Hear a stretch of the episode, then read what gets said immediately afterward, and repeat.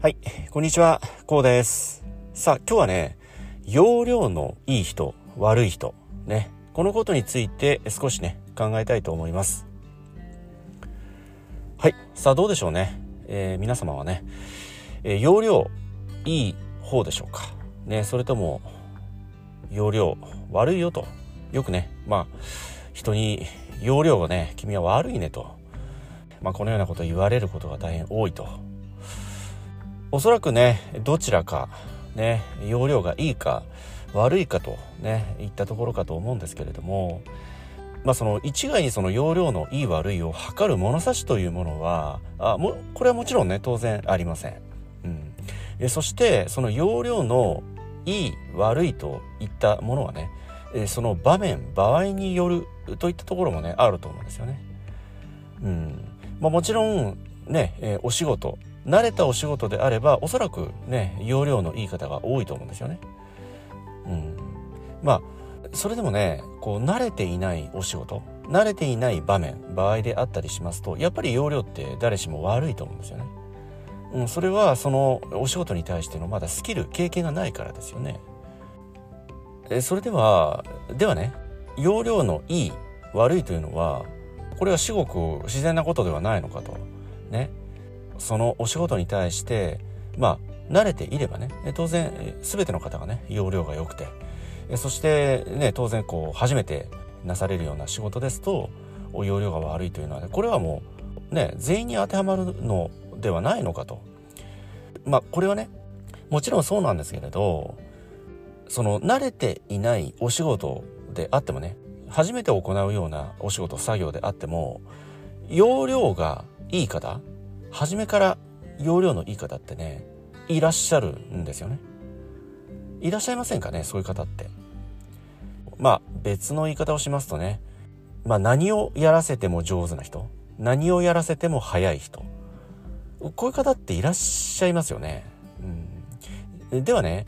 どこに差があるのかというところに、まあ、着眼をするとなんとなく見えてくると思うんですけれども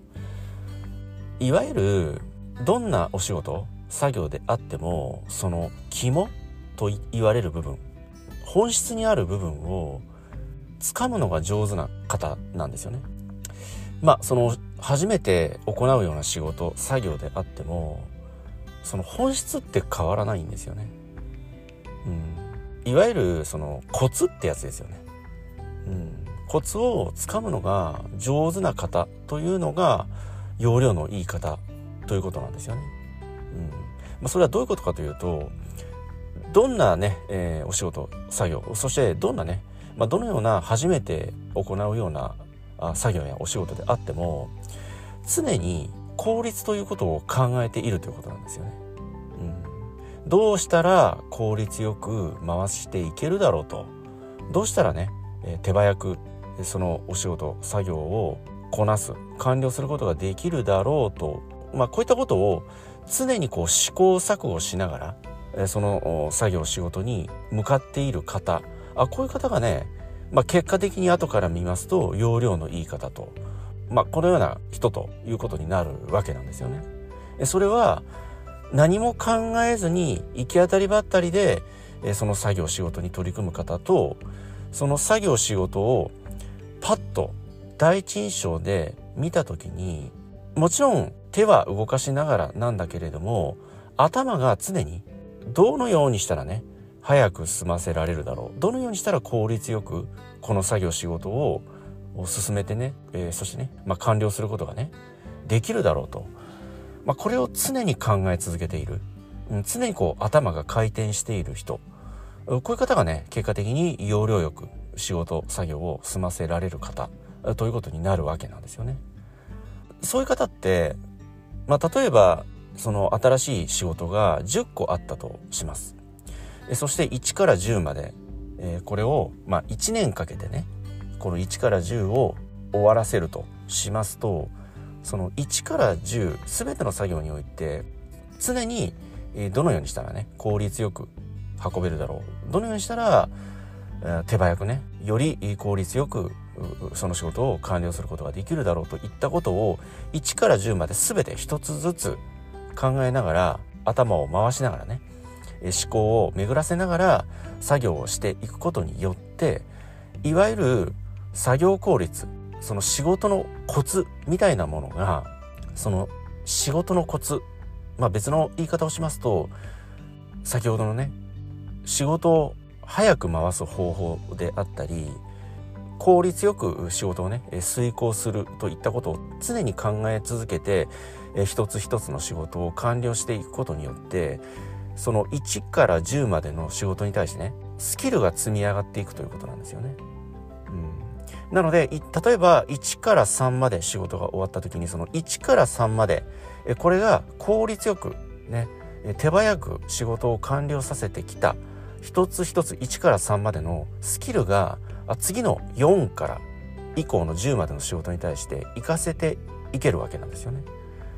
そうすることによってその1から3の時のスピードよりもさらに4以降のスピードってさらに速くなると言いますかねさらにまあ効率よく遂行その作業仕事に対して、効率よくね遂行していくことができるためのスキルが蓄積されていくんですよね。なので1から12345678910とこの数を追うごとによりその作業効率が良くなっていくということなんですよね。それは過去の、まあ、1からね若い番号からのまあその作業のね効率化といったスキルがよりその大きい番号になるほどね、え、そのスキルが効率化による効率化といったスキルが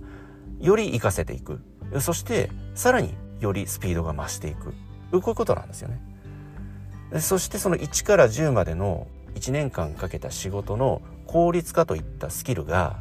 また次の仕事また次の仕事といったように活かせていくわけですよね。そうしますとまたよりその効率化って測れていくわけなんですよね。それは常にその方というのはね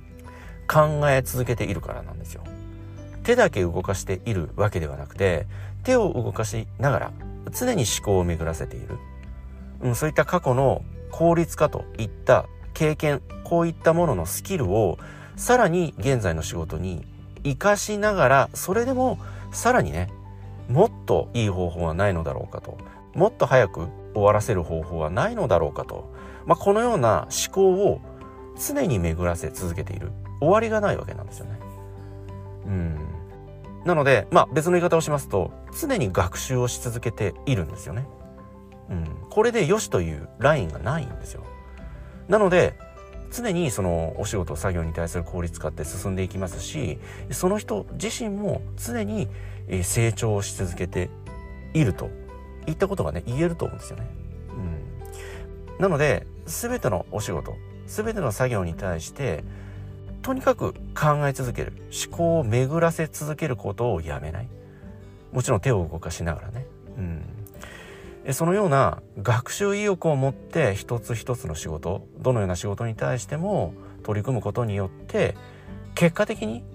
あこの人は容量のいい人だねと、まあ、このような評価を得ることができてくるわけなんですよね。うん、ところが本人さんって意外と自分は容量がいいとかそういう意識ってさほどないんですよね。うん、ただその考えずにやる人行き当たりばったりにやる人って結果的に容量が悪いって言われることがね多いものですからそういった方を見るにつけてあ自分はこの人より容量がいいなとそういったいわゆるその判断基準というものは他人に置くことができるわけなんですよね。えそしてその自分以外の他人と現在の仕事効率を見た時にあ自分はひょっとしたら容量のいい人間なのかなと、まあ、なんとなくおぼろげながらね感じることはあっても、まあ、そのような人ってそれをこうひけらかすようなことってあまりしないんですよね。うん、それは常に考え学習し続けているからということでもあるんですよね。うん、なので一つ一つの仕事どのような初めて、えー、経験するような仕事であっても常に考え続ける。常に学習意欲を忘れずね思考を巡らせ続ける、えー、このようなね姿勢で一つ一つの仕事に、え、取り組みますと。まあおそらくねほとんどの方がね、え、いわゆる容量のいい人間といったね、まあ、このようなね、評価を得られるような人にね、なれると僕はね、え考えておりますけれどもね、皆様はいかがお考えになられますでしょうか。はい、今日はね、このような容量のいい人悪い人こういうことについてね、少し考えてみました。はい、今日はね、この辺りで音声の方終わりにしたいと思います。えこの音声がどなたかの人生にとってね、何らかのプラスや何らかの気づきになればね、大変僕も嬉しく思います。ではまた次回の音声でお会いいたしましょう。ありがとうございました。